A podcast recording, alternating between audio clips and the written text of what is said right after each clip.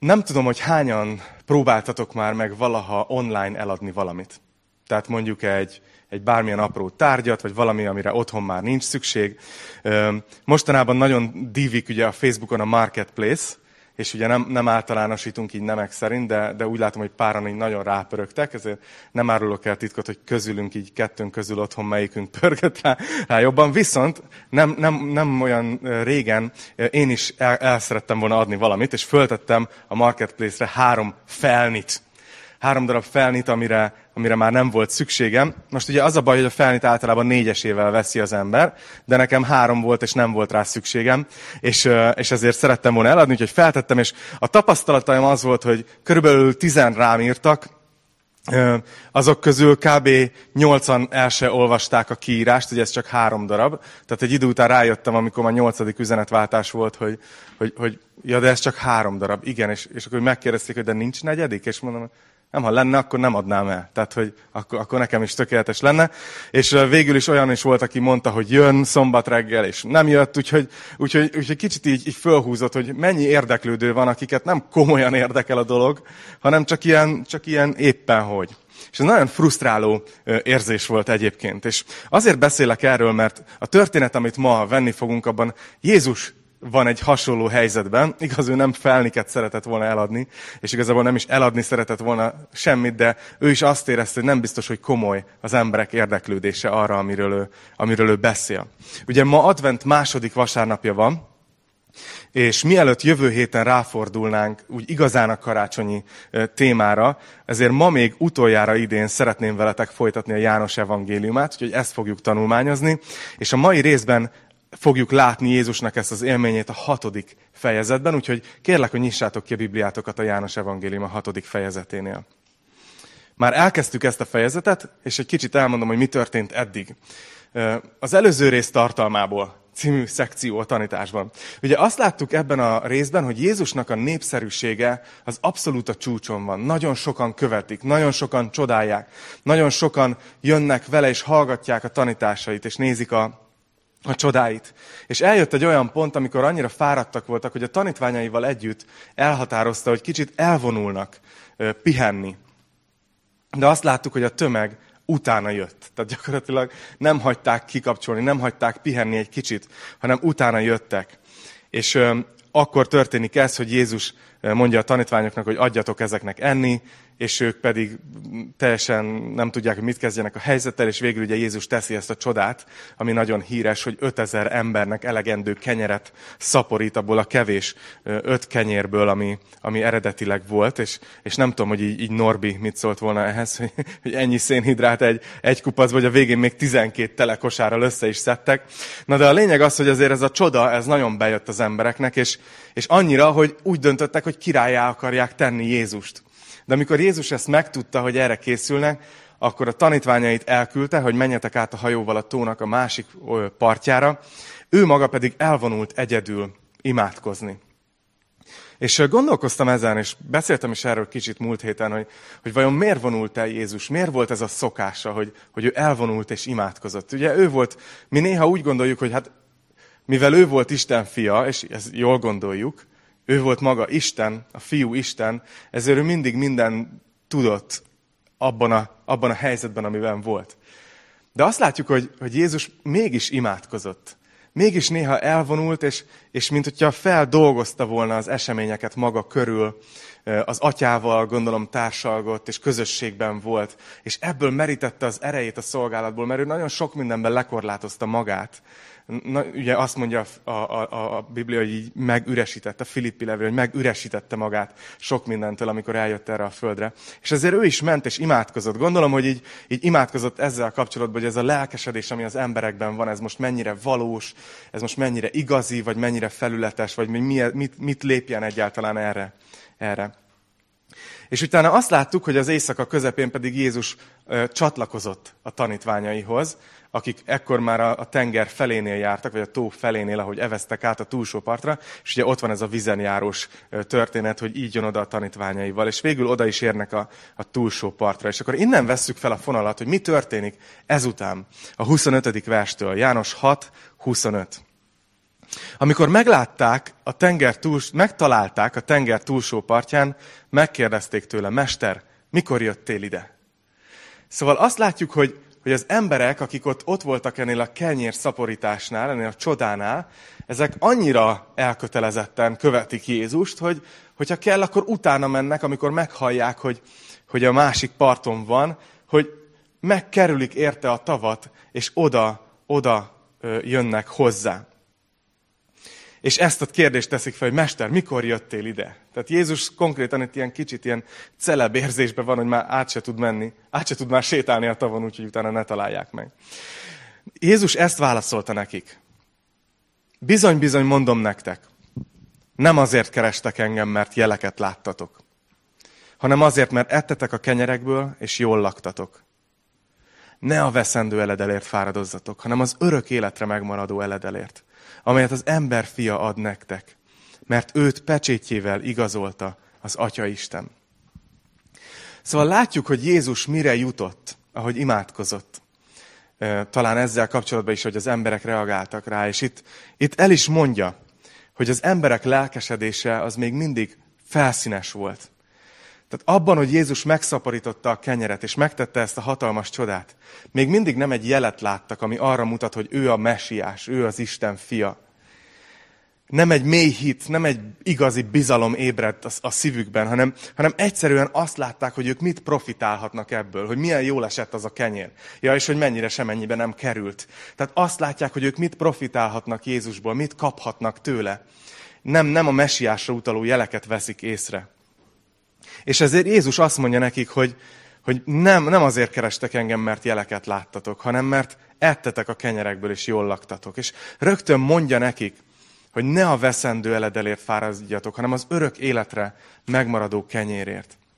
Azt fogjuk látni ebben a mai történetben, ez egy elég kemény történet, egy elég kemény rész a Bibliában, hogy Jézus úgy döntötte, hogy úgy döntött, hogy döntés elé állítja az embereket, hogy most már döntsék el. Olyan dolgokat fog mondani, ami nagyon sokaknál kiveri majd a biztosítékot. És, és itt be is vezeti, szembeállítja ezt a két gondolatot, hogy, hogy ti a veszendő eledelre fókuszáltok, az átmenetire, ami itt nektek profit az életben, ami hasznot húztak belőlem. De van egy örök életre megmaradó eledel, és inkább erre kellene fókuszálnotok. Amikor a feleségem Eni főz valamit, akkor utána sokszor beszélgetünk erről, hogy milyen furcsa, hogy, hogy mennyi idő belemegy abba, hogy egy jó kaját ugye megfőzzön az ember, hogy, hogy bevásárol. Előre eleve át kell gondolni, hogy mit főzzek. Ugye amikor megvan, akkor bevásárol, akkor előkészíti, megpucolja, lemossa, felvágja, nem tudom, és, és utána főzzük, rotyog, ízesedik, stb. És utána pedig 20 perc alatt a család betolja egy ebéd keretében. És hogy, és hogy milyen fura ez, hogy ugye tényleg ilyen az itteni étel, a földi étel az ilyen veszendőnek tűnik, hogy, hogy megeszed és annyi. De Jézus arról beszél, hogy van egy másik étel, ami örök életre megmaradó maradó eledel, és ő erre próbálja az emberek figyelmét így, így rá irányítani. Hogy, hogy arra próbálja rá, rá vinni a fókuszukat, hogy a lényegesebb dolgokra nézzenek, a lényegesebb dolgokra fókuszáljanak, hogy lássanak túl a csodákon. És nézzük, hogy sikerül-e Jézusnak átvinni a fókuszukat. Azt mondja, hogy ekkor megkérdezték tőle, mit tegyünk, hogy Istennek tetsző dolgokat tegyünk. Na, akkor mi történik itt? Elképzelhető, hogy sikerült átvinni a fókuszukat? Hogy most már a, a lényeges dolgokra fókuszálnak? Vagy, vagy nem tudom, fölmerült bennem ez is, hogy lehet, hogy így tudod, így a tömeg az így belemegy ebbe, hogy oké, okay, tegnap is így volt, hogy először meg kellett hallgatnunk egy tanítást, és csak utána jött a kaja. Tehát, hogy, tehát, hogy lehet, hogy azt mondja, jó, oké, akkor beszéljünk most erről, mert látjuk, hogy neked ez fontos, majd rátérünk a csodákra. De a lényeg az, hogy ezt a kérdést teszik fel, hogy, hogy mit tegyünk, hogy az Istennek tetsző dolgokat tegyünk. És nagyon érdekes ezt látni egyébként a kérdésükben, mert, mert ez a vallásos embereknek a nagy kérdése. Általában a vallás az arról szól az emberek fejébe, hogy van egy lista, amit kell tenned, és van egy másik lista, amit nem szabad tenned. És ugye arról szól, hogy mindegyik vallás valahogy definiálja, hogy mit kell tenned ahhoz, hogy rendben legyél az Istennel. És ez a fókuszuk itt is, ahogy fölteszik ezt a kérdést, hogy akkor, akkor hogy dolgozzunk úgy, hogy, hogy Istennek tetsző munkát végezzünk, hogy mit tudunk tenni azért, hogy Isten, Istennél bevágódjunk. És nézzétek, Jézus ezt felelte nekik, 29. vers. Az az Istennek tetsző dolog, hogy higgyetek abban, akit ő elküldött. És így elképzelem a tömeget, hogy ez így hallja, és így elképzelték, hogy majd most Jézus fog mondani dolgokat, hogy mit kell betartani a törvényből, vagy stb. És ehelyett Jézus azt mondja, hogy tudjátok, hogyha igazán dolgozni akartok, mi az a munka, ami igazán Istennek tetszik? Mi az a teljesítmény, ha úgy tetszik, ami, ami Istennek tetszik? Az, hogy hisztek. Az, hogy hisztek abban, akit ő elküldött. És gondolkoztam ezen, hogy ez egy kicsit ilyen megfoghatatlan. Ugye én sokszor, ahogy beszélgetek emberekkel, hallok ilyet, hogy én református vagyok, én katolikus vagyok, én, én, én hiszek Istenbe, de mit, mit jelent az, hogy, hogy hinni? Mi ez a hit, amiről itt Jézus beszél? Nagyon érdekes, hogy úgy fogalmazza így me, itt meg, hogy, hogy az az Istennek tetsző dolog, hogy higgyetek abban, akit ő elküldött. Tehát nem egy általános Istenhitről beszél. Ahhoz, hogy valaki higgyen abban, akit ő elküldött, persze hinnie kell abban, hogy Isten létezik. De hinnie kell abban is, hogy ő elküldte a fiát, Jézus Krisztust erre a földre. És miért? Azért volt erre szükség, mert az ember bűnös. És hogy ő lesz a fiú Isten, Jézus Krisztus lesz a megoldás az emberiség bűneire. Tehát látjátok, hogy annyi minden van ebben az egyszerű mondatban, hogy hinni abban, akit ő elküldött. Hogy ő fogja helyreállítani a kapcsolatot Istennel. Az a hit, hogy, hogy Jézus a megoldás. Ez az, amiről beszél. És csak egy pár verset hagy hozzak nektek még az új szövetségből, mielőtt megyünk tovább itt a János 6-ban. Ugye egyrészt ez máshol is előjön, hogy ami, amit Isten igazából vár tőlünk emberektől, az nem az, hogy valahogy nagyon összeszedjük magunkat, és nagyon rendbe tegyük az életünket, és valami csúcs teljesítményt hozzunk ilyen vallási szempontból, valami nagyon jó életet éljünk, vagy nagyon erkölcsösek legyünk. Nem emiatt leszünk kedvesek az ő szemében, hanem a hitünk miatt. Ami aztán persze vezet dolgokhoz az életünkben, és pucol ki minket. De a hit az, ami őt igazán ö, ö, izgatja, ami, ami neki igazán fontos. Galata 2.16-ban ezt olvassuk, hogy az ember nem a törvény cselekedetei alapján igazul meg, hanem a Jézus Krisztusba vetett hit által. És Pálapostól azt mondja, hogy ezért mi is Krisztus Jézusban hittünk, hogy megigazuljunk a Krisztusban való hit, és nem a törvény cselekvése által. Mert a törvény cselekvése által nem igazul meg egy ember sem. Látjátok, ezért hozza ezt, ezt itt Jézus. Vagy ott van a Róma 10, 9. verstől.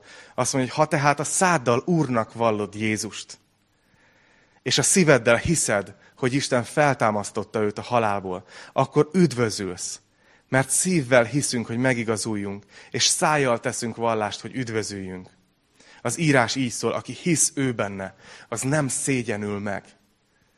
Mennyire, én most is, ahogy így, így olvasom, ilyen, ilyen kicsit libabőrös leszek, és szerintem nem csak azért, mert egy kicsit hűvös van a teremben, hanem annyira nagyszerű ez a hír, hogy amit Isten igazán vár tőlünk, az nem valami nagy dolog, hanem egy egyszerű hit, egy mély hit Jézus Krisztusban. Az a lényeg, hogy Jézus a hitről beszél ezeknek az embereknek, hogy, hogy higgyenek abban, aki, akit ő elküldött. És folytassuk a 30. verstől.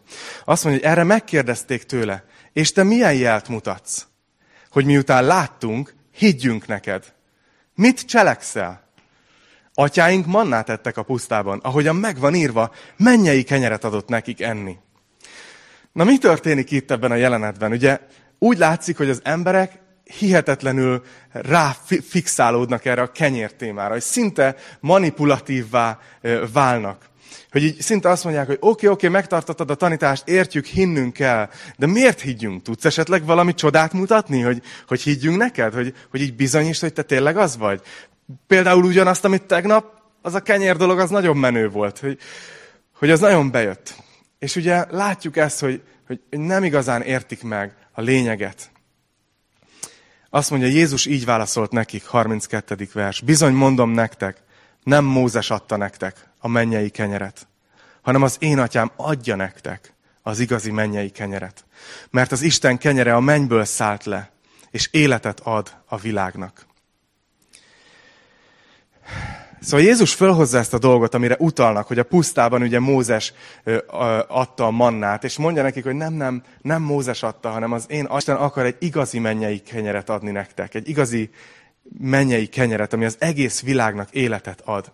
És nem tudom, hogy látjátok-e, hogy Jézus megint hozza ugyanazt a témát, amiről olyan sokszor beszéltünk, hogy arról, arról beszél, hogy a teljes életet akarja Isten adni az embereknek. Hogy nem, nem csak így, így egy ilyen lekorlátozott vacak életet éljenek az emberek, hanem hogy igazán örök életük legyen, ami nem csak arról szól, hogy hosszú, mert majd, mert majd a halálunk után örökké fog tartani, hanem egy más minőségű életet akar nekünk adni. Erről beszél az igazi mennyei kenyérről. Na nézzük, hogy hogy, hogy reagálnak az emberek. 34. vers. Erre azt mondták neki, Uram, ad nekünk mindig ezt a kenyeret.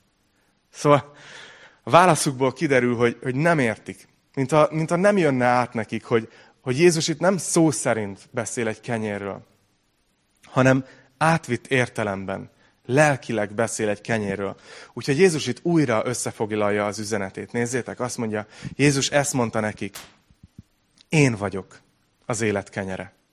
Aki hozzám jön, nem éhezik meg. És aki én bennem hisz, az nem szomjazik meg soha. De megmondtam nektek, láttok ugyan engem, és mégsem hisztek. Akit nekem ad az atya, az mindén hozzám jön. És aki hozzám jön, azt én nem küldöm el. Mert nem azért szálltam le a mennyből, hogy a magam akaratát tegyem, hanem hogy annak akaratát, aki elküldött engem. Annak pedig, aki elküldött engem, az az akarata, hogy abból, amit nekem adott, semmit ne veszítsek el, hanem feltámasztam az utolsó napon. Mert az én atyámnak az az akarata, hogy aki látja a fiút, és hisz benne, annak örök élete legyen én pedig feltámasztom azt az utolsó napon. Látjátok, Jézus itt annyira szépen, annyira kereken összefoglalja az üzenetet. Azt mond, itt most kimondja már az embereknek, hogy, hogy értitek, én a mennyei kenyéről beszélek, de ez én vagyok. Hogy aki oda jön hozzám, és bennem hisz, az nem fog megéhezni többet, nem lesz szomjas, mert végre megérkezik abba a teljes életbe, amiért én eljöttem, hogy adjam. És nagyon érdekes, hogy kihangsúlyozza, hogy, hogy ez Isten akarata. Hogy mindenki, aki látja a fiút, és hisz benne, annak örök élete legyen. De nagyon érdekes, hogy azt is mondja nekik, itt fölveti azt, hogy nem mindenki fog jól dönteni. Nézzétek, azt mondja, hogy de megmondtam nektek, láttok ugyan engem, és mégsem hisztek.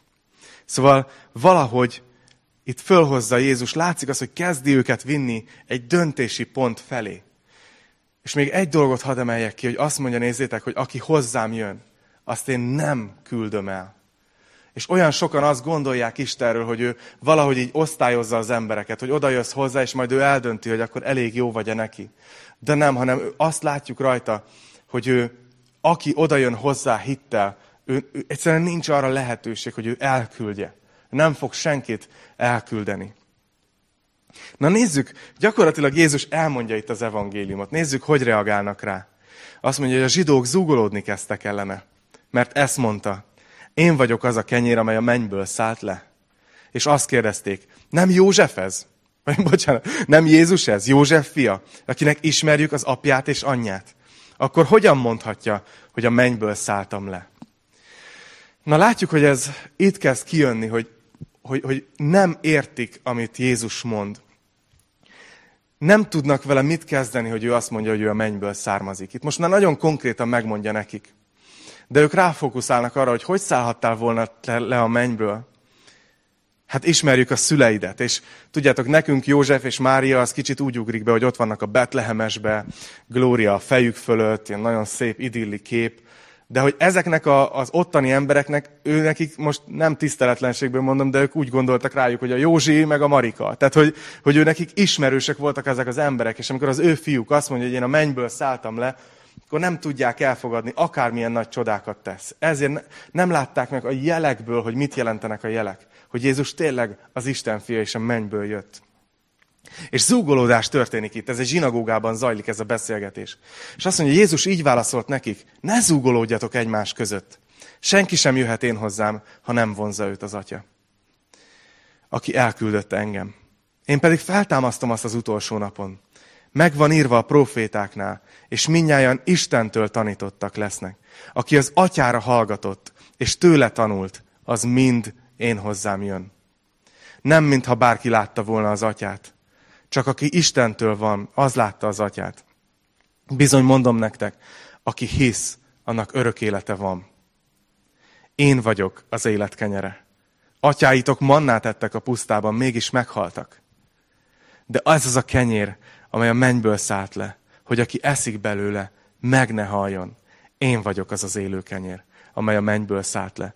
Ha valaki eszik ebből a kenyérből, élni fog örökké. Mert az a kenyér, amelyet én adok oda a világ életéért, az az én testem. Látjátok, Jézus nagyon, nagyon őszintén, nagyon, nagyon magyarázva beszél hozzájuk, hogy értsék meg, hogy ő tényleg az atyától van, és hogy fogadják el, és még egyszer kihangsúlyozza, hogy aki hisz bennem, annak örök élete van, az nem hal meg, mint azok a régiek, akik mannát ettek a pusztában, hanem örök élete lesz. De ugyanakkor megemlíti azt is, nézzétek, hogyha valaki elutasítja őt, akkor valójában az atyát utasítja el, mert ő küldte Jézust, mint megoldás. És ezek, ezért, ezek az emberek ott ülnek a zsinagógába, ezek az emberek zsidók, és ők úgy gondolják, hogy ők közel vannak Istenhez, mert ők Isten népéhez tartoznak. És Jézus azt mondja nekik, hogy, hogy nem, nem láttátok az atyát. Hogy igazából őt utasítjátok el. Azért ez egy elég kemény, kemény üzenet. Azt mondja, a zsidók vitatkozni kezdtek egymás között, és ezt kérdezték. Hogyan adhatná ez nekünk a testét eledelül? Mert Jézus azzal a mondattal fejezte be, hogy az a kenyér, amelyet én odadok a világ életéért, az az én testem. És ugye a keresztről beszél már előre. De látjuk azt, hogy mennyire, mennyire nagy szeretet van Jézusban, hogy nem azt mondja, hogy odadom majd az életemet néhány emberért, hanem azt mondja, hogy én azért adom oda a testem, hogy az egész világnak élete legyen. Ő ilyen nagyban gondolkozik. Ő minden embert akar elérni, mindenkit szeretne hitre juttatni. És ezért azt mondja, hogy, az, hogy vonzza az embereket. Ő munkában van. De az emberek pedig leakadnak itt a zsinagógába azon, hogy hogy adhatná ez a testét, hogy azt együk. És itt, itt úgy tűnik már, mintha Jézusnak a szavait így tudatosan kifiguráznák. Tehát egyértelmű volt ebből, amit eddig felolvastunk, amit Jézus mondott, hogy ő a hitről beszél. Amikor arról beszél, hogy, hogy, az ő, hogy, az, hogy ő a kenyér, akkor ő a hitről beszél, nem valamilyen bizarr kanibalizmusról, hogy akkor most őt így meg kellene enni. De látszik, hogy itt már arra azon a ponton vannak, hogy nem nagyon akarják elfogadni, amit Jézus mond. És nézzétek, Jézus azt gondolnánk, hogy akkor lehet, hogy itt most meghunyászkodik, vagy visszavonulót fúj, vagy azt mondja, na jó, akkor menjünk vissza az alapokhoz. Nem. Úgy tűnik, hogy Jézus itt úgy dönt, hogy, hogy töréspontra viszi ezt az egészet, és egy még keményebb nyelvezetet kezd el használni. Nézzétek! Jézus így szólt hozzájuk. Bizony mondom nektek, ha nem eszitek az emberfia testét, és nem isszátok a vérét, nincsen élet ti bennetek. Aki eszi az én testemet, és issza az én véremet, annak örök élete van. És én feltámasztom azt az utolsó napon. Mert az én testem igazi étel, és az én vérem igazi ital. Aki eszi az én testemet, és issza az én véremet, az én bennem marad, és én ő benne. Ahogyan engem az élő atya küldött el, és én az atya által élek, úgy az is, aki engem eszik, élni fog általam. Ez az a kenyér, amely a mennyből szállt le. Ez nem olyan, mint amilyet atyáitok ettek, és mégis meghaltak. Aki ezt a kenyeret eszi, élni fog örökké. Ezeket a zsinagógában mondta, amikor Kapernaumban tanított. Szóval Jézus miután a kenyérről beszél, konkrétan elkezdi kimondani, hogy ha nem eszitek az én testemet, és nem isszátok az én véremet, akkor nincs élet bennetek. És ugye általában, hogyha keresztényként hallgatja valaki ezt, és mondjuk jártál már egy ideje gyülekezetbe, vagy hallgatsz tanításokat, vagy olvasod a Bibliát, akkor rögtön az úrvacsorára kezdünk asszociálni, ugye? Mert, mert ott mondjuk azt, hogy ez Jézus testét és Jézus vérét jelképezi, az a pászka és az a szőlőlé. De ne felejtsük el, hogy ezen a ponton Jézus még nem beszélt az úrvacsoráról. Ezen a ponton eh, Jézus még nem hozta be ezt. Ez pár hónappal később, amikor ott ül a tanítványaival a kereszthalála előtt, akkor alapítja meg az úrvacsorát. És nem is lenne értelmes, hogy valakinek attól lenne élete, hogy megeszik egy kis kenyeret, meg megiszik egy kis szőlőlevet. Tehát Jézus itt nem az úrvacsoráról beszél, hanem arról beszél ezzel a nagyon erős képpel, hogy enni és inni őt, amiről eddig beszélt végig a fejezetben, hogy egy mély, belső, bizalmas hit, egy rátámaszkodó hit az, amit vár az emberektől. Ezért mondja azt, hogy aki eszi és issza, annak örök élete van. Aki őt, ő benne hisz.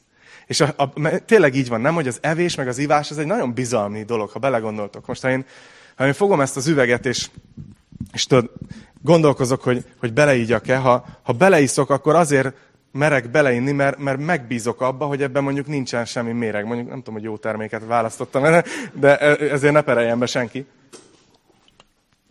De igazából igaz, egyelőre még maradok, úgy tűnik, jó? Ha elkezdek lilulni, akkor az szerintem a szoftver miatt van. Közvetítés az ma úgyis megviccel minket. De a lényeg az, amit szeretnék mondani, hogy amikor megeszel valamit, vagy megiszol valamit, akkor bízol abba, hogy az, az nem fog neked ártani. Igaz, ezért volt az uralkodóknak sok esetben kóstolójuk, aki megkóstolta, amit enni fognak, vagy inni fognak, hogy ez biztos jó-e. Tehát amikor magadba veszel, a testedbe veszel valamit, az egy nagyon nagy bizalmi lépés. És éppen ezért van az, hogy mondjuk külföldi országba utaztok, akkor néha meg kell, le kell ellenőrizni, hogy iható-e a csapvíz, nem-e fog ártani. És Jézus ugyanezt a képet használja, hogy, hogy, hogy oké, okay, hogy csodálkozol a csodáimon, meg tetszik, amit csinálok, de hiszel bennem annyira, hogy, hogy magadba mersz venni? Hogy magadhoz mersz venni, hogy szinte megeszel, szinte megiszol?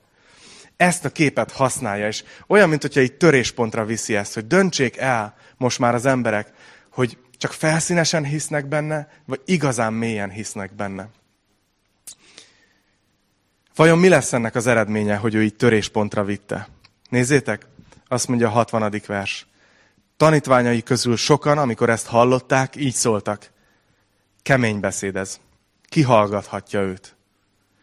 Mivel pedig Jézus jól tudta, hogy ezért zúgolódnak a tanítványai, és egyébként itt nem a 12-ről van szó, hanem tanítványoknak nevezték mindenkit, aki követte Jézust. Azt mondja, amikor hallotta, hogy zúgolódnak a tanítványai, így szólt hozzájuk. Ez megbotránkoztat titeket. Mi lesz majd, ha meglátjátok az emberfiát felmenni oda, ahol előzőleg volt? A lélek az, aki életre kelt. A test nem használ semmit. Azok a beszédek, amelyeket mondtam nektek, lélek és élet de vannak közöttetek néhányan, akik nem hisznek. Mert Jézus kezdettől fogva tudta, hogy kik azok, akik nem hisznek, és ki az, aki el fogja árulni őt. És így folytatta, ezért mondtam nektek, hogy senki sem jöhet hozzám, ha nem adta meg ezt neki az atya. Ettől fogva a tanítványai közül sokan visszavonultak, és nem jártak vele többet. Szóval azt látjuk, hogy Azért mondtam, hogy ez egy elég kemény történet, mert Jézus úgy dönt ezen a ponton, hogy nagyon sokan követik őt, nagyon sokan értékelik a csodáit, így rajonganak érte, nagyon sokan szeretnének profitálni azokból a csodákból, amit ő tesz. De látta, hogy nincs bennük egy igazi mély bizalom felé, ő felé. És ezért úgy döntött, hogy, hogy most mond egy olyat, amitől azok, akik csak így rajongtak érte, de nem elkötelezettek mellette, azok el fognak menni. És ezért hozta ezt a nagyon erős képet, és ki is akadtak, és azt mondja, nagyon sokan el is, el is mentek, nem jártak vele többé. És nagyon furcsa pont lehetett ez Jézus szolgálatában, igaz? Hogy, hogy egyrészt megcsap, megszabadultak egy csomó embertől, akik csak a csodák miatt voltak ott. Megszabadultak egy csomó embertől, akik egy fej, egy fej, a fejezet elején még királyá akarták tenni, most meg ott hagyják. Látszik, hogy mennyire felületes volt az elköteleződésük felé. De mégis azt lát, azt látjuk, hogy Jézus valamiért ezt meglépte, mert, mert Istent nem mozdítja meg az a sekélyes hit, az, a, az csak az az érdeklődés. Hanem ő egy ponton el akar juttatni minket oda, hogy tovább lépünk ennél. De mi van a 12-vel? Mi van a 12 tanítványjal, akik a legbelsőbb köre volt Jézusnak?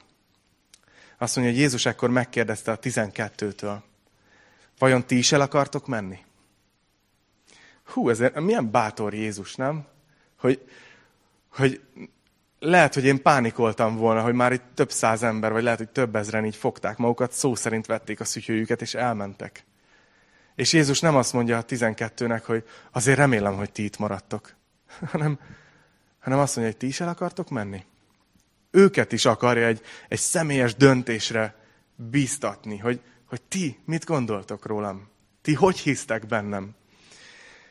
És azt mondja, Péter, Simon Péter így felelt. Ez hatalmas mondat. Uram, kihez mehetnénk? Örök élet beszéde van nálad. És mi hisszük, és tudjuk, hogy te vagy az Istennek a szentje. Micsoda bizonyságtétel, nem? Milyen erős bizonyság, hogy, hogy Péter azt mondja, hogy hova menjünk. Mi hisszük, hogy amit itt mondtál, ez az örök életnek a beszéde. Mi értjük, hogy mit csinálsz, mi hiszünk benned. Jézus így válaszolt nekik. Vajon nem én választottalak ki titeket, a tizenkettőt? Egyik őtök mégis ördög. Judás Iskáriótesre, a Simon fiára értette ezt, mert ez el akarta árulni őt. Egy a tizenkettő közül. Mennyire látjuk ezt az ellentmondást, igaz, hogy Jézusnak a legbelső körében is ott van Péter, aki azt mondja, hogy kihez mehetnénk, ez az örök élet beszéde, mi hiszünk benned. És ott van Júdás, aki ezen a ponton nem mond semmit. De Jézus tudja, hogy mi van benne. És tudja, hogy el fogja árulni őt, és jelzi is ezt.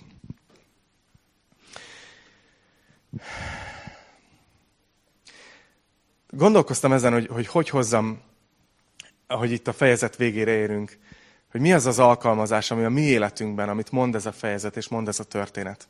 Hagyosszak meg veletek néhány gondolatot így, így mélyről. Azt hiszem, hogy, hogy egyrészt ez egy nagyon bátorító és mély igerész, mert, mert, mert nem is tudom, összeszám, nem számoltam össze, hogy hányszor hangzik el ebben a részben, hogy aki hisz Jézusban, annak örök élete van. És ez egy nagyon bátorító dolog, mert, mert, mert nem arról van szó, hogy ha, ha hiszel Jézusban, és betartod ezt a 680 dolgot, amit még mi elvárunk tőled, akkor örök életed van. Hanem, hogy ha hiszel Jézusban, akkor egyenlő örök életed van. Nagyon bátorító, nagyon bíztatja a szívünket. Ugyanakkor ez egy nagyon kemény fejezet is egyben. Mert egy csomóan ott hagyják Jézust. És még azok közül is, akik maradnak, nem mindenki hisz benne. És Miért hagyják ott? Mert, mert szembesítette őket, hogy, hogy, hogy a sekélyes csodálat, ami így az érdekek mentén nézi Istent, az, az, az kevés. Hogy Isten egy bizalmi kapcsolatra vágyik az emberekkel. És azt hiszem, hogy, hogy ez nagyon aktuális így néhány héttel karácsony előtt, hogy őszinte legyek veletek. Mert tudjátok, a bevezetőben említettem azt, hogy, hogy engem mennyire zavart, amikor valaki így nem komolyan érdeklődött azután, amit, amit el akartam adni, hanem csak így, így, így írogattak, de nem gondolták komolyan.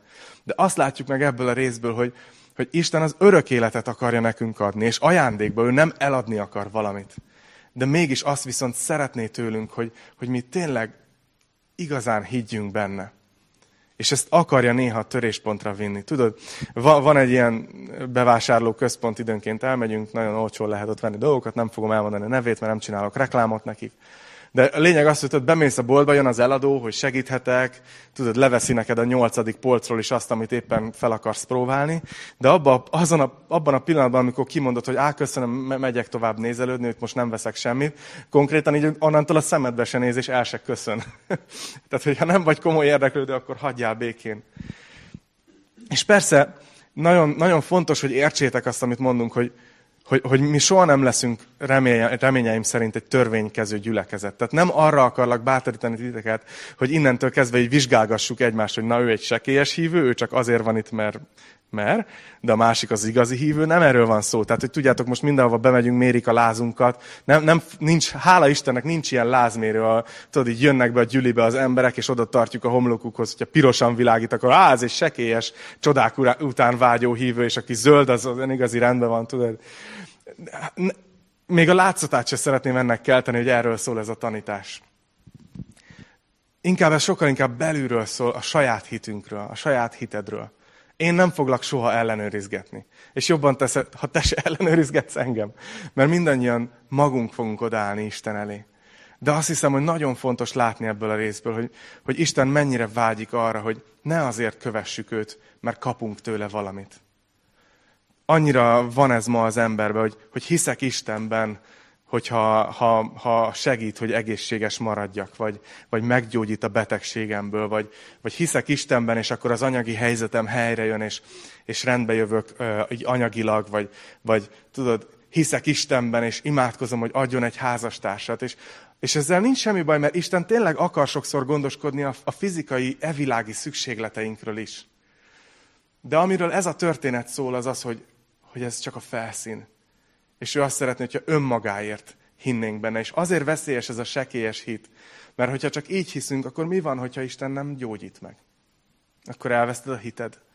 Mi van, hogyha Isten nem hoz ki az anyagi nehézségeidből, amiben vagy? Mi van, hogyha Isten nem ad házastársat? És tudom, ez nagyon ünneprontó, így, így karácsony előtt három héttel, de inkább csak azért mondom, hogy, hogy érezzétek meg ennek a súlyát, hogy, hogy Istent önmagáért szeretni. Istenben önmagáért hinni. Azért, amit Péter mondott, hogy, hogy mi azért vagyunk itt, mert nem tudunk sehova máshova menni. Nálad van az örök élet beszéde, és nekünk ez az örök élet az igazi kincs. Nekünk te vagy az igazi kincs. Ez az, amire Isten vágyik. Nagyon erős ez a kép. És csak így uh, szeretnélek bátorítani titeket, hogy ez nem egy, ez nem egy ilyen egy olyan tanítás, amit terhet akar rátok rakni. Egyszerűen azt hiszem, hogy néha szükségünk van egy ilyen emlékeztetőre, hogy, hogy oda megyünk Istenhez, és azt hiszem, hogy én is meg fogom ezt ma tenni, miután hazamegyek a gyűliből, hogy, hogy fogok imádkozni, és el fogom mondani Istennek azt, hogy, hogy igen, olyan sokszor csak azokért a dolgokért szeretlek, amit adsz nekem az életbe. De hogy én akarok úgy dönteni, hogy én, én, én te magadért szeretlek. Te magadért hiszek benned. Hogy tényleg ezt jelenti az, amiről Jézus beszél, hogy enni az ő testét, inni az ő vérét. Hogy, hogy Jézust egy olyan közeli kapcsolatba kerülni, mint hogyha megennéd. Nagyon durva. De erről beszél ez a rész. Nagyon remélem, hogy, hogy bátorított titeket ez. Ez a fejezet, ez a történet, ahogy itt Jézus mondta ezeket a dolgokat. És menni fogunk tovább. Jövő héten karácsonyi témát fogunk venni, és ünnepelni fogjuk az ő születését. És talán nem is, nem is véletlen, hogy, hogy így jött ez ki, hogy mielőtt elkezdenénk a karácsonyi témákról beszélni.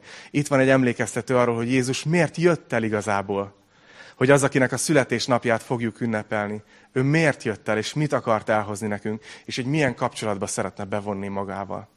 Úgyhogy arra bátorítalak titeket, hogy most, ahogy fogjuk az utolsó dalt énekelni, hogyha előkészültetek az úrvacsorához, hogyha van nálatok pászka, vagy kenyér, és szőlőlé, vagy bor, akkor vegyétek magatokhoz. Nem azért, mert ettől van életetek. Nem az a kenyér, és nem az a szőlőlé ad életet, hanem az, amire, akire mutatnak ezek a dolgok az Úr Jézus, ami forrásunk. Ő, ami életünk. Ő, ami, ami, a, akiből élünk. Ő az örök életünk. Úgyhogy gyertek, imádkozzunk. Atyám, szeretném neked megköszönni azt, hogy, hogy szólsz hozzánk az igétből minden egyes alkalommal, amikor kinyitjuk és tanulmányozzuk. És tudom, hogy ebben a részben is annyira sok mindent elrejtettél, és még sokkal több dolgot, mint amennyit most meg tudtam említeni ebben a rövid időben és még többet, mint amit egyáltalán megláttam ebben a fejezetben. De amit megláttam, és amit adtál nekünk, az is annyira erőteljes. És Uram, kérlek, hogy így, így segíts tényleg ebben a kapcsolatban élni veled. Hogy így igazán higgyünk benned. Hogy napról napra megújítsuk feléd a bizalmunkat, a szeretetünket és szeretnélek kérni így a gyülekezetért, hogy bárki akármilyen élethelyzetben van, akármilyen nehézségben van, te emelt fel a fejét. Mert tudjuk, Uram, hogy te csodákat is tettél. Te adsz nekünk az e, e világra, életünkre vonatkozóan is áldásokat, és nagyon köszönjük neked. De mi ezeken túl, ennél mélyebben szeretnénk téged igazán azért szeretni, ahogy szeretsz minket, ahogy te közösséget vállalsz velünk ahogy az életünk része akarsz lenni, és azt szeretnéd, hogy mi is a te életed része legyünk. Úgyhogy kérlek, hogy vigyél minket mélyebbre ebben a kapcsolatban veled. És most is, ahogy akik előkészültek, emlékszünk az úrvacsorában arra, hogy te meghaltál értünk, hogy megtörtént valóban az, amit ott mondtál, hogy a kenyér, amit te odaadsz a világért, a világ életéért, az a te tested. Köszönjük Jézus, hogy a keresztre mentél. Köszönjük, hogy ennyire szerettél minket. Köszönjük, hogy megváltottál minket. Szeretünk téged, és a te nevedben imádkoztunk együtt. Amen.